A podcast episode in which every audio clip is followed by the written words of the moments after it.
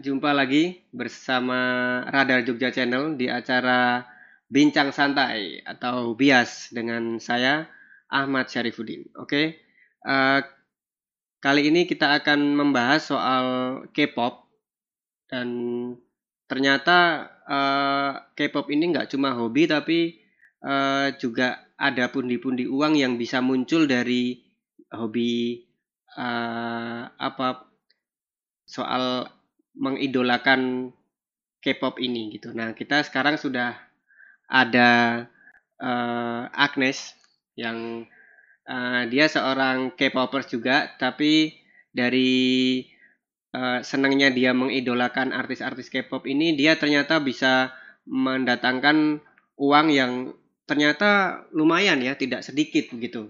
Nah, kita langsung saja Uh, halo Agnes. Hai, halo. Nah Agnes ini mungkin bisa cerita dulu nih. Uh, awal-awal uh, jatuh cinta sama K-pop tuh mulai umur berapa? Kemudian ke grup apa nih? Uh, jadi kalau misalnya awal suka K-pop itu tuh tahun 2010-an. Awalnya waktu itu kelas berapa? Waktu itu SD. SD. Masih SD, SD kelas 5 kelas 6 gitu. Hmm. Terus uh, suka awal-awal itu suka sama Super Junior. Super Junior. Iya, karena kan waktu itu kan lagi hype banget kan Super Junior. Uh, terus habis itu suka kalau misalnya sekarang itu aku nyebutnya multi fandom ya. Hmm. Karena aku uh, masuk di tiga fandom. Di fandomnya Super Junior, di Elf, uh, terus fandomnya Kiss, itu Yellow Kiss sama uh, fandomnya NCT atau NCTzen kayak gitu. Hmm. Itu waktu itu Super Junior biasnya siapa nih? Waktu itu aku ngebiasin Donghae sampai Dong, sekarang sih. Oh, Oke. Okay. Donghae itu posisinya apa ya? Donghae itu uh, lead dancer. Lead dancer. Terus habis okay. itu vokalis juga. Vokalis. Oh iya, oke okay, oke. Okay. Nah, uh, terus waktu itu apa yang merchandise yang awal uh, udah dibeli nih? Kalau zaman kayak 2011-an, 2010-an gitu uh, sebenarnya paling cuman kayak ngoleksi majalah ya. Kayak dulu kan banyak banget tuh majalah gaul yang kayak edisi Super Junior gitu. Nah, uh. biasanya aku dulu beli itu. Terus uh, paling waktu pas awal 2011-an gitu, 2011 2012 gitu, aku beli albumnya Super Junior. Tapi tuh belum kayak bener-bener ngolek pengen ngoleksi banget gitu karena kan masih kecil juga kan, nggak punya Berarti tahun 2011 udah beli album original Super Junior. Iya. Yang uh, apa beli? Mr. Simple. Oh, yang Mr. Simple. Itu berarti pakai duit sendiri? Duit orang tua. Waktu itu orang tua gimana uh, tanggapannya ketika uh, hmm. uang jajan tiba-tiba dibeliin uh, album Super Junior dan waktu itu harganya berapa? Wah, udah lama ya. Sekitar 200-an mungkin ah, lupa 200 saya. ribu ya. Iya. Itu kan nggak sedikit ya. Mm -hmm. Nah, itu gimana orang tua? Sebenarnya kalau itu kan sebenarnya motong uang jajan sendiri. Hmm. Jadi kayak orang tua kayak ya udah kalau misalnya mau beli tapi dipotong uang jajan sendiri nggak apa-apa. Tapi kalau misalnya beli tapi maksudnya full kayak minta, minta ke orang tua gitu orang tua kayak nggak mau juga lah Jadi gitu. Jadi sebenarnya itu tabungan ya. Mm -hmm. Jadi uang jajan ditabung, mm -hmm. disisihkan buat tapi uh, lumayan ini ya nggak nggak gampang ya iya. buat, buat ngumpulin satu-satu waktu itu uh, uang sakunya berapa berarti waktu itu pas SMP kayaknya sepuluh ribu deh sehari ah sepuluh ribu iya. berarti yeah. kayak harus nabung dikit-dikit yeah. banget gitu.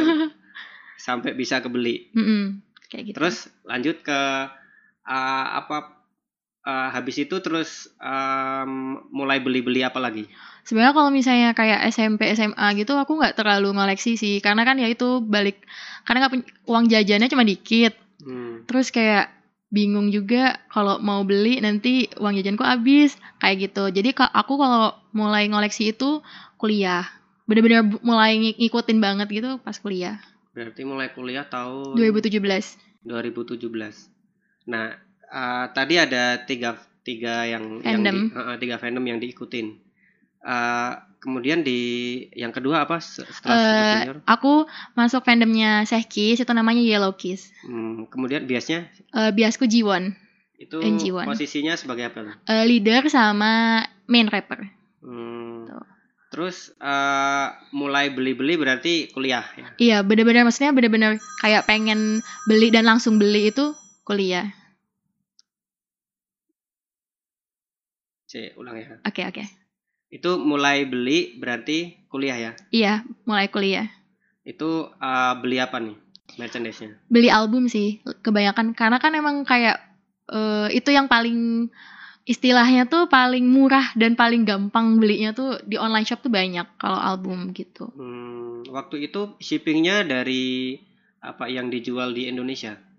Uh, biasanya aku ikut PO Oh, dari gitu. iya dari online shop gitu dia buka PO terus aku ikut PO-nya.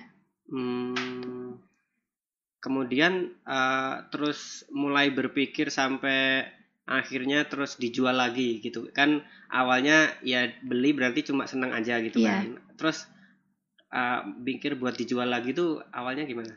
Sebenarnya tuh sebenarnya baru-baru ini sih kalau mulai kayak jualannya itu kayak baru kemarin pas corona pas di rumah itu karena kan nggak dapat Hmm. uang jajan. Mm-mm. Terus kayak wah ini pada comeback. Terus habis itu aku juga nggak punya uang jajan, aku pengen beli tapi aku nggak punya uang gitu. Akhirnya aku mulai buka kayak sharing-sharing gitu. Karena kan kadang-kadang ada yang eh, dijual dari sananya itu full set. Mm-mm. Jadi macam-macam isinya ada eh, photocard, ada postcard dan lain sebagainya gitu. Mm. Nah terus a- akhirnya aku ngide buat yaudah deh aku buka sharing. Jadi kadang kan jadi tuh suka ada yang pengen cuma satu doang, satu item doang gitu. Jadi aku buka sharing terus habis itu lumayan banyak yang ikut. Jadi aku nawar-nawarin ke teman-temanku yang satu grup fanbase gitu di WA gitu terus mereka banyak yang pesan. Terus udah deh itu untungnya lumayan banget gitu. Jadi kayak kepikiran ya udah deh aku mulai mulai buka apa ya buka bisnis eh per K-popan perintilan K-pop itu dari situ. Oh, itu dari tahun berapa berarti? Baru banget kemarin pas pandemi kayaknya bulan April Mei gitu baru mulai. Tapi Oh. untungnya emang lumayan gitu dan bisa balik modal buat beli lagi perintilan K-pop gitu.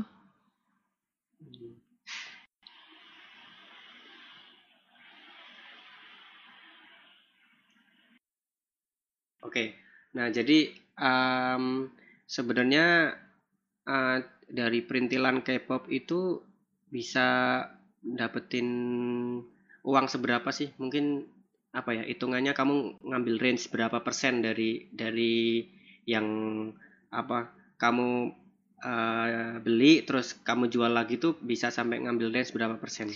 Sebenarnya macam-macam tergantung itemnya. Mm. Tapi biasanya kalau misalnya sharingan gitu biasanya dapat eh, untung itu sekitar 500 sampai kalau misalnya eh misalnya belinya dua set apa tiga set gitu Hmm. bisa sampai 1 juta untungnya kayak gitu. Hmm. Gitu. Nah, kalau sekarang nih, apa eh, belinya masih beli yang pengen doang atau yang bakal laku dijual? Kalau aku sih sekarang masih beli yang pengen doang.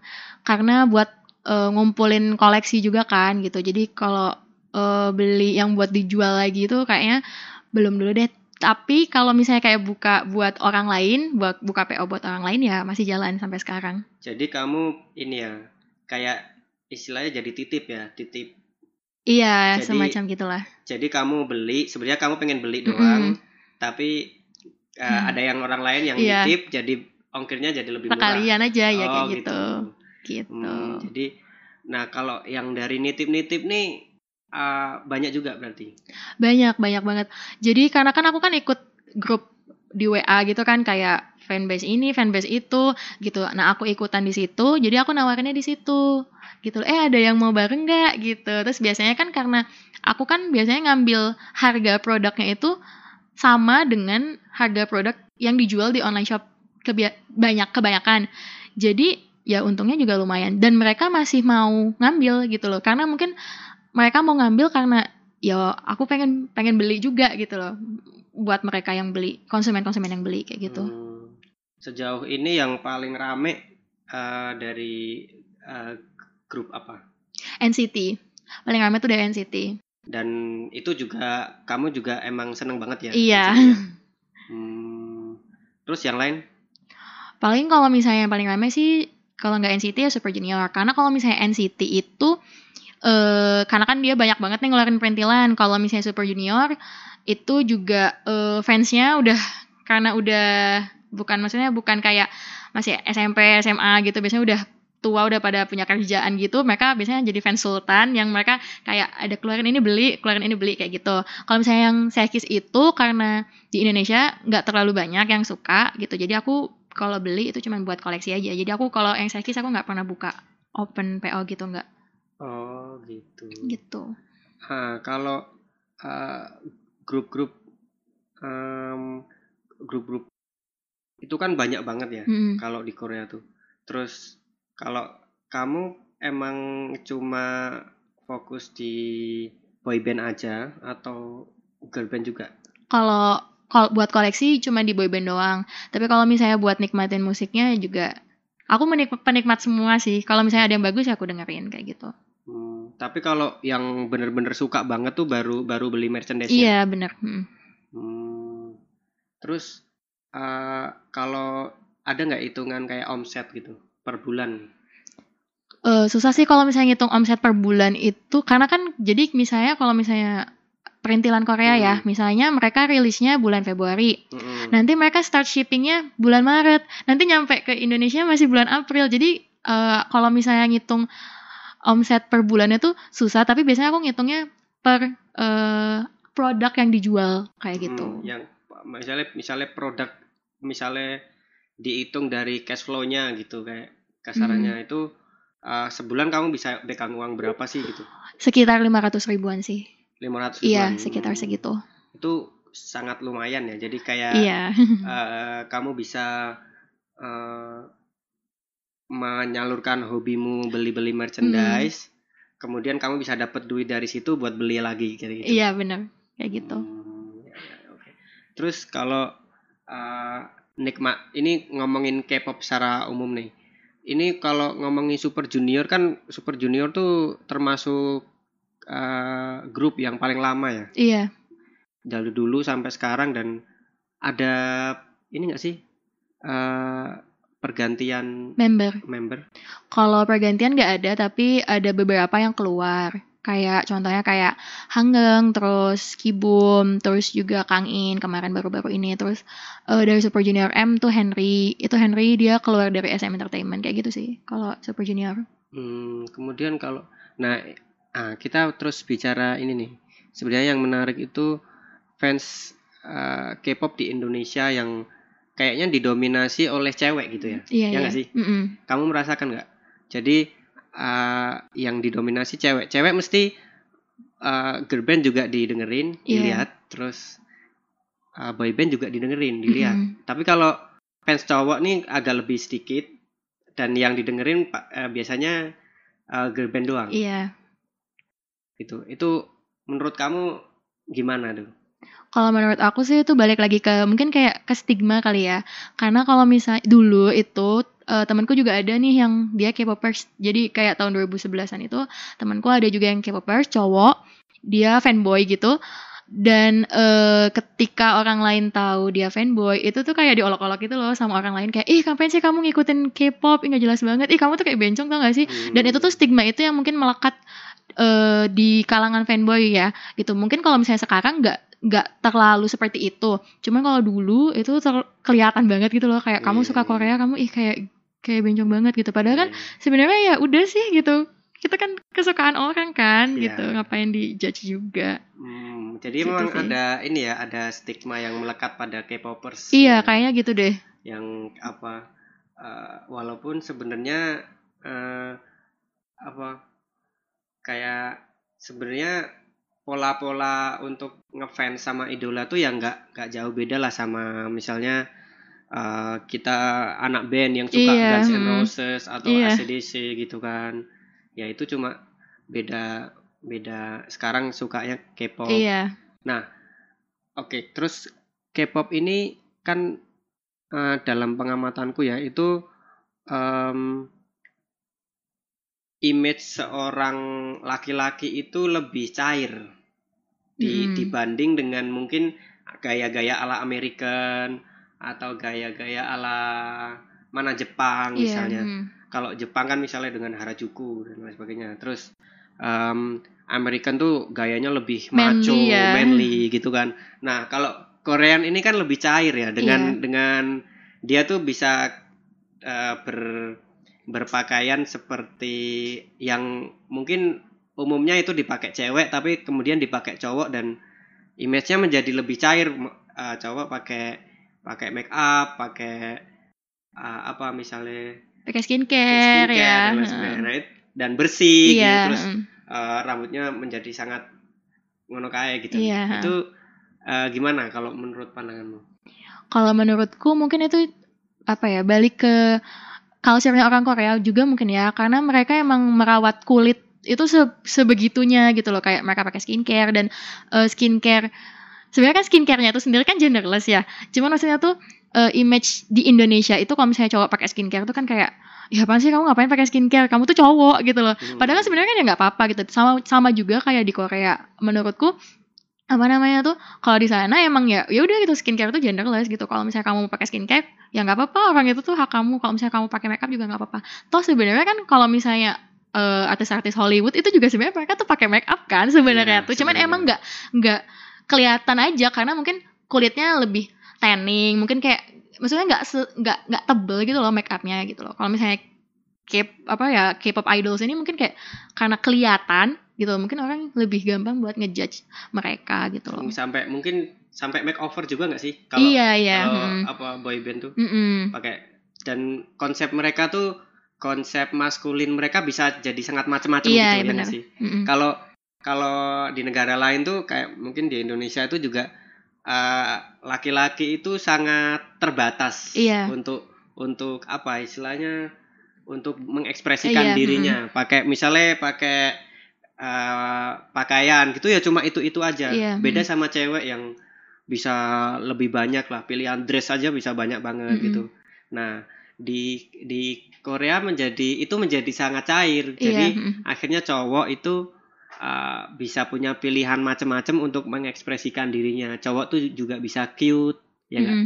cowok Bener-bener. tuh juga bisa apa kayak image-nya jadi macam-macam Iya. gitu nggak nggak harus macho manly gitu tapi bisa cute bisa lembut bisa bisa apa sih Ya mungkin itu balik lagi ke stigma masyarakat Korea juga gak sih? Jadi Hmm, kayak kalau di sana ya udah justru kamu dituntut untuk selalu eh, tampil eh, presentable di sana. Kayak makanya kenapa mungkin mereka pakai make up gitu.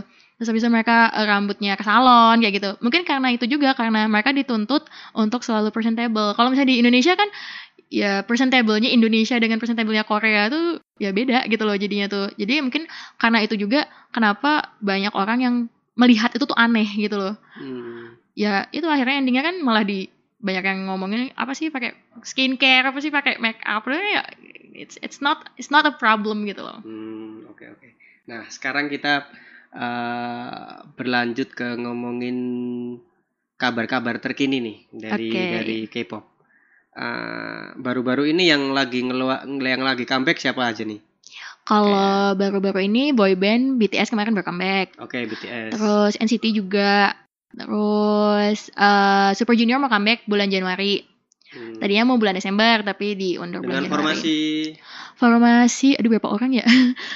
10 sampai 9 pokoknya eh, dengan member yang tersisa kecuali Seungmin kalau misalnya Super Junior. Kalau NCT itu NCT 2020 ada 23 member. Kalau BTS kemarin mereka eh, kurang suga karena sakit kayak gitu. Itu sih kalau yang aku tahu itu sih yang baru yang habis comeback. Yang paling ini most anticipated menurutmu siapa kalau kalau tahun 2021 Kalau 2021 aku pasti nungguin Super Junior karena aku ya aku fansnya Super Junior terus kayak siapa ya? Eh paling karena aku ngikutin NCT, aku juga ng- nungguin NCT. Mereka kan mau comeback Jepang kan Hmm. NCT 127. Terus siapa lagi ya? Oh, girl band girl band Girl Blackpink band. Blackpink udah comeback Blackpink kemarin kan ya? comebacknya. Oh. Kalau girl band ya paling itu sih nungguin nungguin Blackpink mau comeback tahun depan gitu. Kalau Red Velvet belum ada Oh, kejelasan kayaknya Iya, ya. kalau Red Velvet itu sebenarnya aku nunggu banget. Karena kan mereka satu tahun yang lalu kan Iya. cari comeback, tapi nggak tahu nih, aduh Kayaknya gimana. banyak apa banyak gonjang ganjing. Iya, ya ampun. Padahal aku tuh nungguin banget Red Velvet karena lagu-lagunya mereka emang bagus-bagus. Hmm, soalnya Wendy sempat kecelakaan habis itu Mm. terus malah beberapa kali nggak kelihatan ya. Iya, hmm, Hmm, gitu. Tapi eh, tapi ngomongin karakter nih. Karakter Mm. sebenarnya kalau eh, aku nggak ngikutin boy band sih. Kalau kalau girl band sih ada karakter-karakter yang ada lebih ke cute gitu. Mm-mm.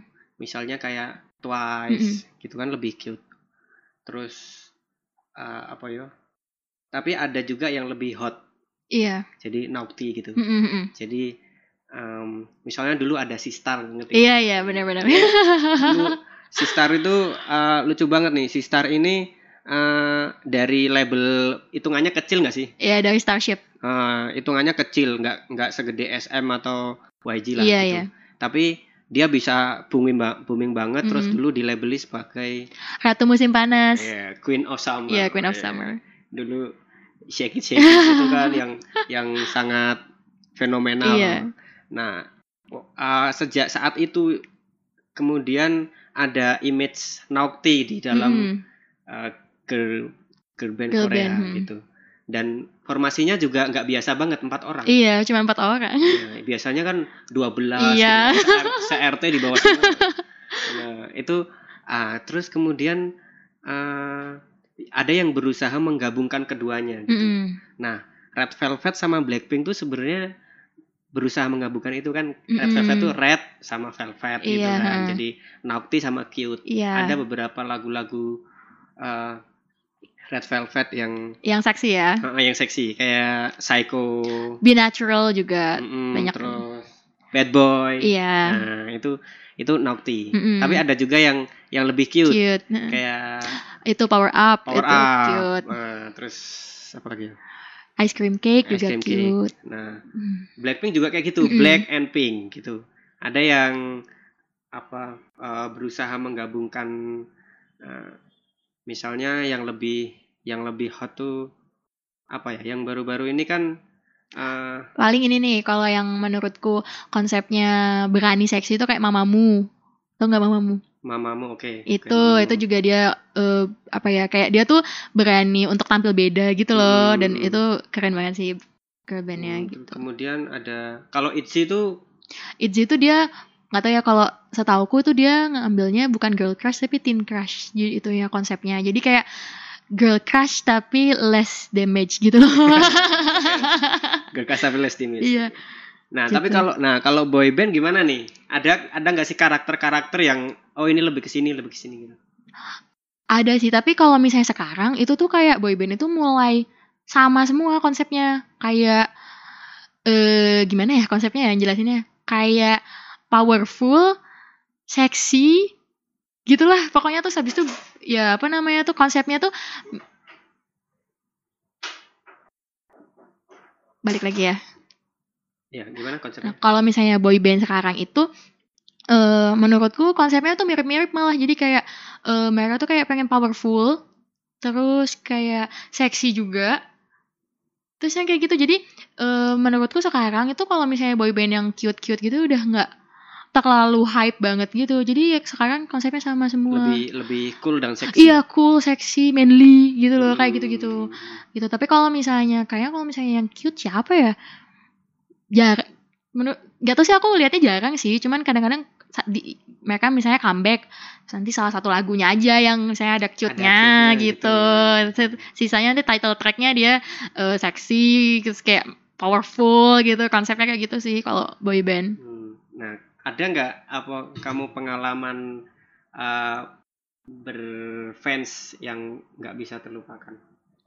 ini kemarin itu tahun kemarin bulan Maret gitu eh aku eh, baca di Twitter katanya Super Junior mau ke Indonesia dan mau ke Hmm, Jogja. hmm. Terus aku langsung histeris lah, oh my god, Super Junior mau ke Jogja. Pad- Jadi aku tuh belum pernah sama sekali nonton konser, konser Super Junior karena ada banyak kendala ini itu dah.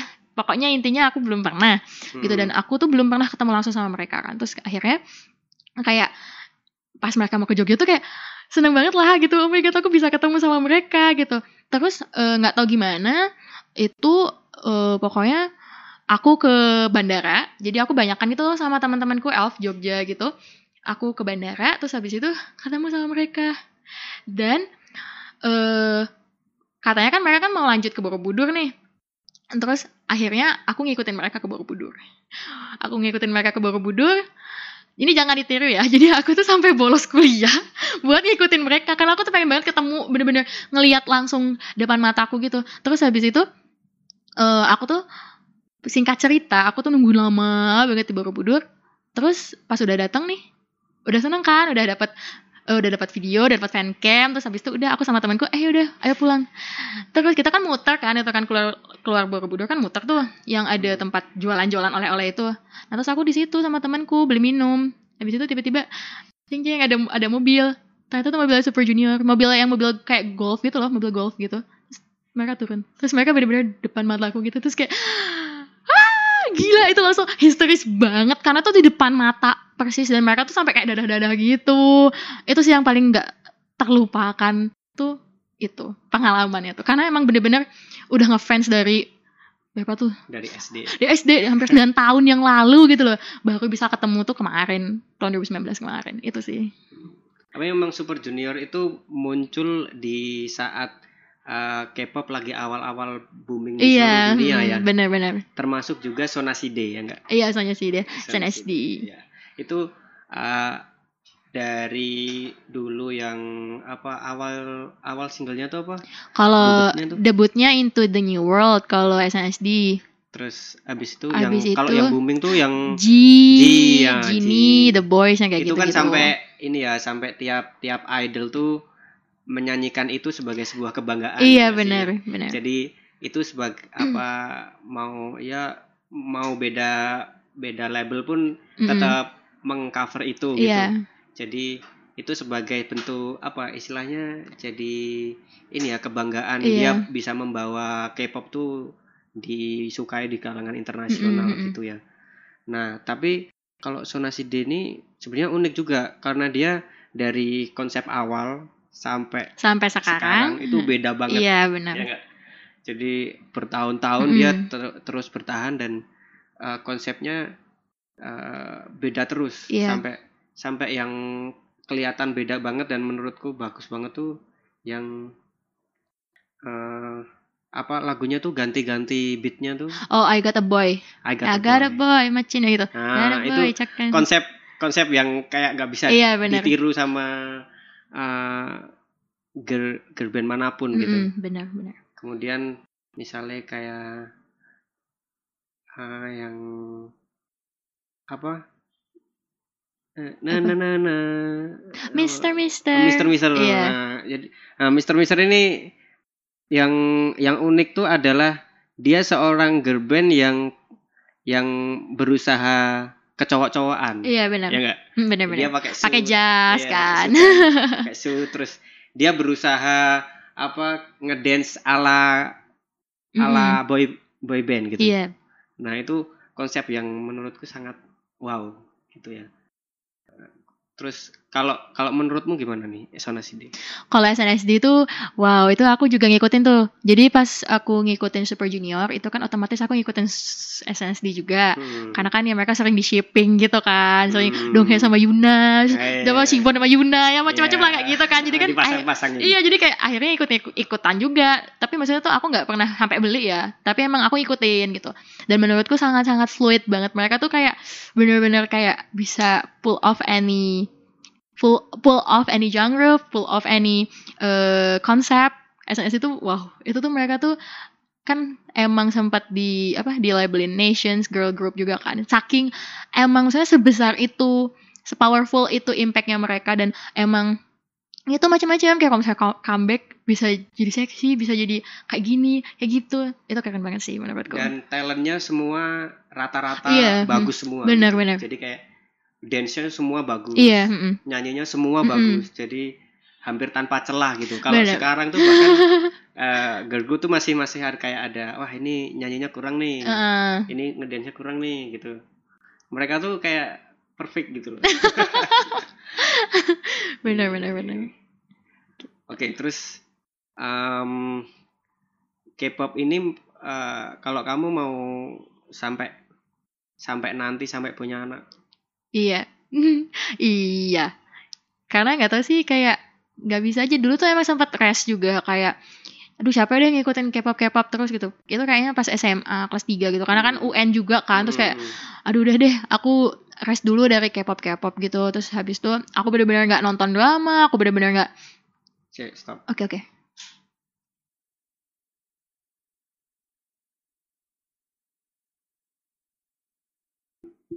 Ya, oke. Ini eh, Headset. Oh ya.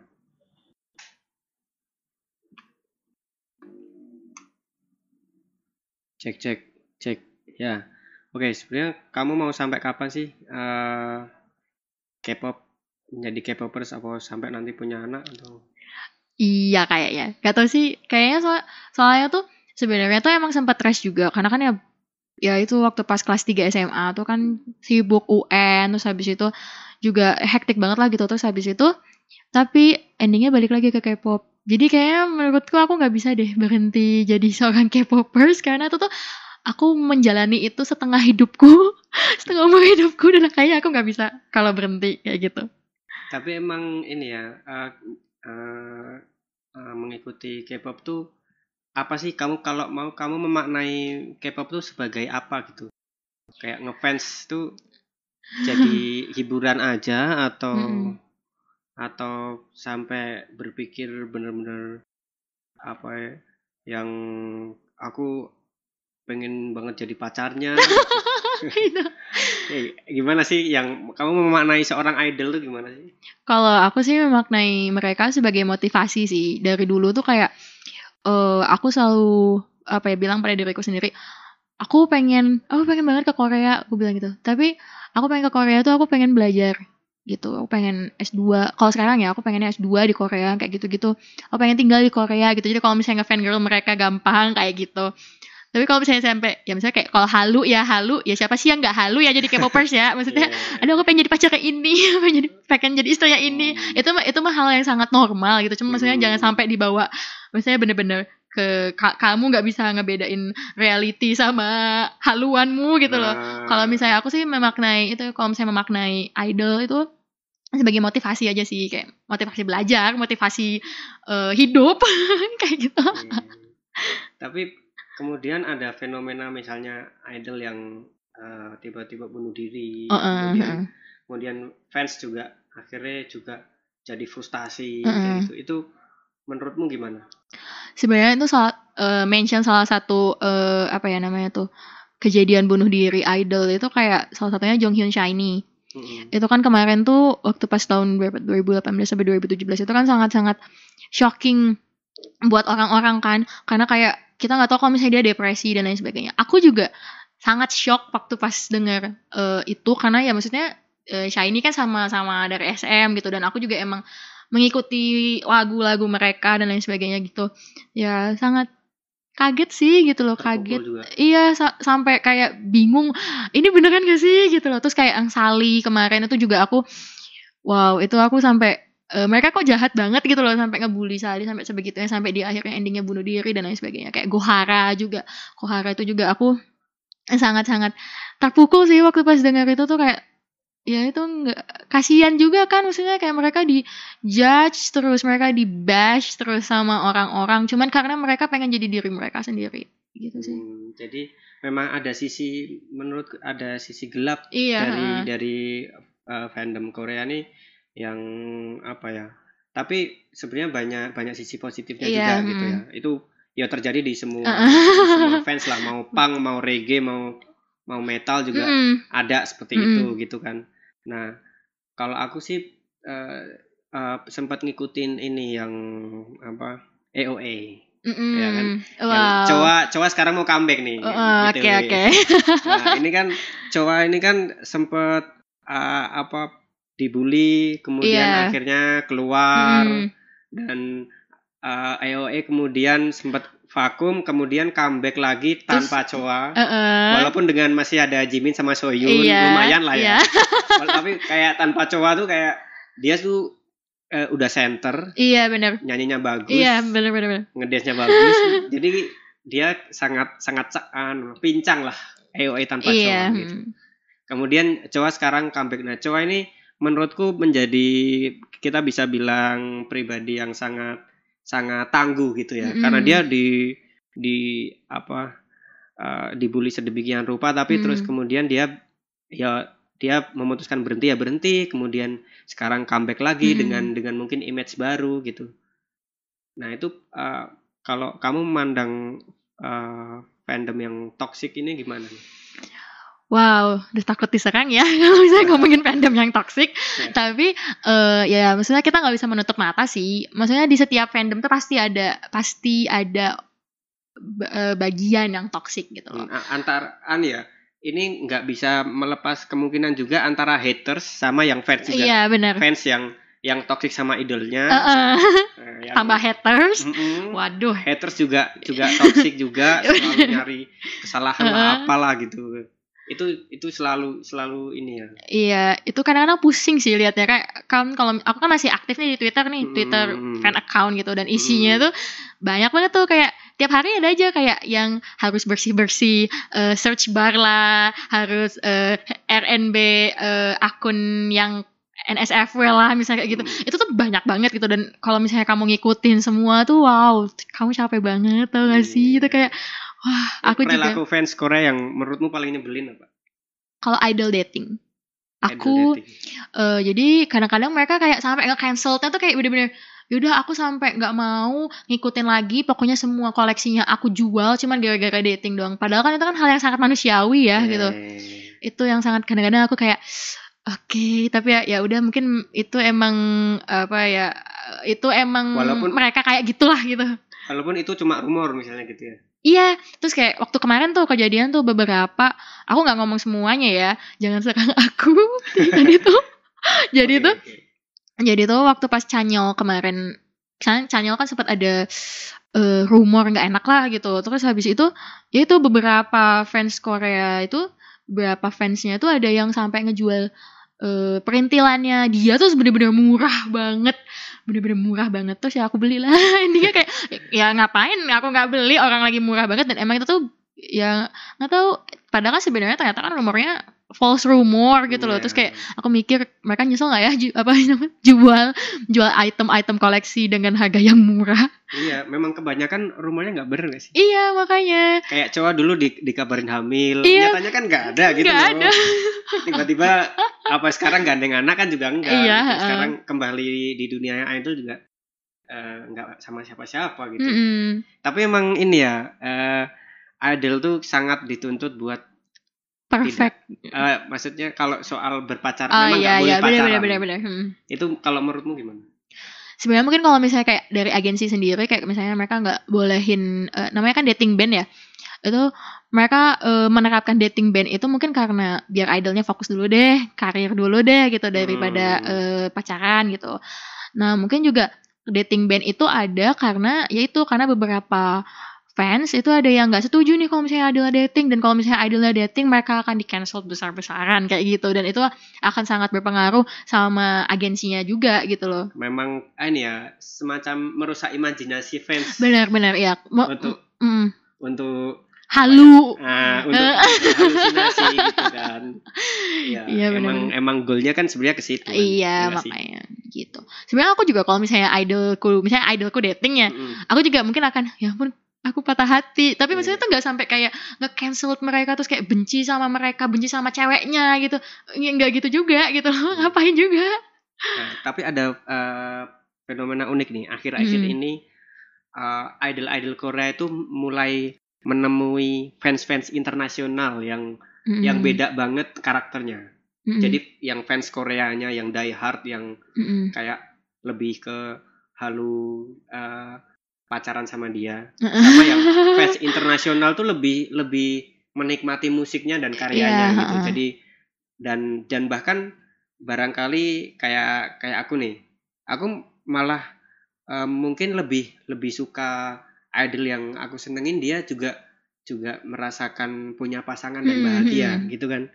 Jadi eh, hubungannya tidak lagi toxic tapi lebih ke Hmm. apa ya? Lebih healthy lah. Healthy relationship fans idol kayak kayak, kayak gitu. Oh, iya, iya, iya. Misalnya kayak BTS, Mm-mm. kayak Blackpink. Sekarang kan udah dia internasional terus nih fans Iya, yang fintra- fans internasional terus yang digarap gitu. Mm-mm, mm-mm. Nah, jadi kayak konser konsernya udah di Amerika, Mm-mm. udah world tour gitu kan. Nah, menurutmu gimana nih? Ya kalau misalnya itu sih menurutku juga eh, menyesuaikan pasar sih menurutku. Karena emang kayak BTS Blackpink itu kita itu tuh mereka tuh bener-bener udah beyond banget gak sih? Kayak eh maksudnya yang dengerin musik mereka kan juga nggak cuman K-popers aja gitu loh. Tapi juga eh, halayak halayak umum gitu. Hmm. jadi menurutku mereka juga mungkin dari segi konsep dan interaksi dengan fansnya juga mungkin lebih apa ya lebih lebih fleksibel nggak sih? Kan kalau misalnya eh, kalau misalnya di sana kan mereka ada boundaries boundaries yang nggak yang nggak boleh dilewatin. Tapi kalau misalnya dibuat fans internasional, mereka tuh kayak ya udah santai aja kayak Hmm, gitu. Lebih casual. Iya gitu lebih kan. casual. Hmm. Dan eh, unik nih pas eh, Blackpink sampai sampai kemudian bikin dokumenter. Documentary, ha. Dokumenter ini eh, salah satu cara cara ngefans yang tidak biasa gitu. Maksudnya Bener-bener. biasanya kan reality show, konser, Uh-uh. reality show konser. Nah, Mm-mm. ini dokumenter gitu Mm-mm. kayak beda banget. Terus eh, dan Blackpink ini aku ngitung ngikutinnya Blackpink ya. Nanti mungkin kamu bisa nambahin yang lain. Oke Itu eh, Blackpink ini pas sebelumnya kan sempet sempet juga lama nggak nggak comeback Heeh. ya kan sampai setahun lebih kayaknya. Eh, nggak comeback tapi mereka tuh bikin world tour Mm-mm. di berapa negara gitu Mm-mm. kan berapa puluhan negara lah pokoknya dan mereka bawa band live band Mm-mm. kemudian musiknya dikonsep ulang dengan bikin live band terus uh, apa experience untuk menikmati konser K-pop itu menjadi sangat lain Mm-mm. jarang-jarang banget kan Iya. ketoknya nggak ada ya Mm-mm. K-pop apa eh, grup grup K-pop yang pas konser itu pakai live band ya enggak jadi eh, itu konsep yang benar-benar baru di K-pop kemudian dia world tour dan semuanya rame sukses gitu kan sampai di Amerika tuh mereka sampai bisa di apa festival Coachella. Coachella yang itu Ya itu keren banget sih yang di Coachella. keren banget kan Coachella. Nah itu eh, mereka seperti berusaha menerapkan pola distribusi pemasaran yang eh, lebih menjangkau kalangan internasionalnya daripada Eh, lokal ya. lokal K-popnya. Karena apa kalau K-pop tuh maunya pokoknya tiga bulan sekali comeback gitu. Mau mau, pokoknya kamu harus comeback. Kalau nggak comeback kamu bakal dihujat gitu kan. ya nggak. Tapi eh, Blackpink memilih nggak usah comeback dulu kita bikin world tour gitu. Mm-mm. Ya. Itu yang yang mengubah pola pola industri K-pop bahkan.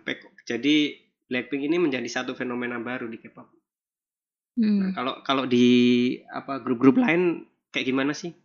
Kalau kalau dari NCT ya, Hmm. kalau dari NCT itu mereka dari awal, jadi sebelum debut, pra debut itu mereka emang udah dikenalin sama agensi. Jadi mereka eh, ikut di video klipnya Ala, mereka ikut di konsernya Ala. Jadi sebelum bahkan sebelum debut mereka udah dikenalin nama namanya itu SM Rookies. Kalau misalnya di SM ya. Jadi itu Hmm. nggak cuma member NCT aja tapi member Red Velvet juga dikenalin di sana gitu.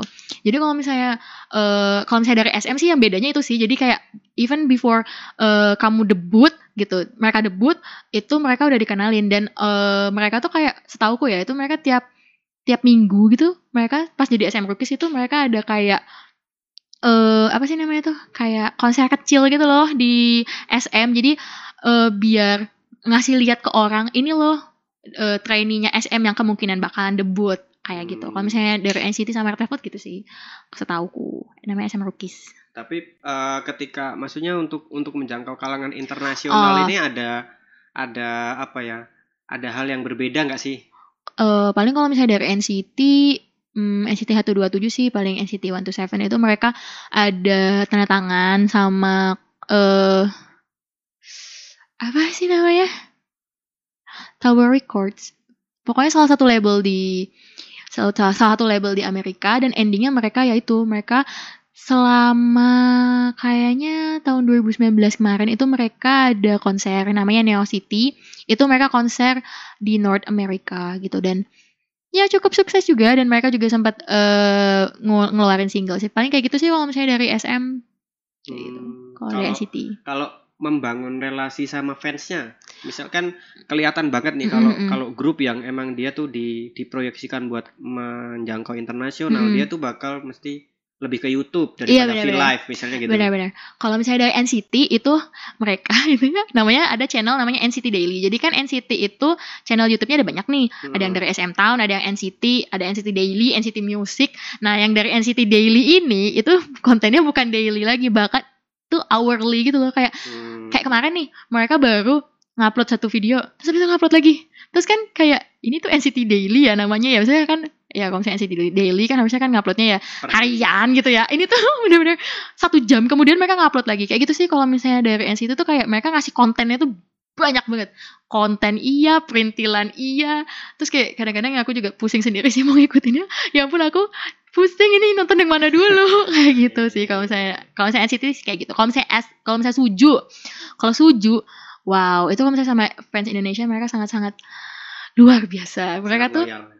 Iya, mungkin karena Indonesia salah satu eh, bas ba- base K-popers yang benar-benar loyal juga kali ya. Jadi kayak Hmm. Suju, NCT gitu mereka kayak sayang banget gitu loh sama fans Indonesia. Terus Hmm. sampai kan makanya sampai SM bikin kantor di Indonesia Ya. gitu loh. Saking saking sayangnya kali ya sama fans Indonesia. Iya. gitu sih kalau misalnya dari SS SM kayak gitu.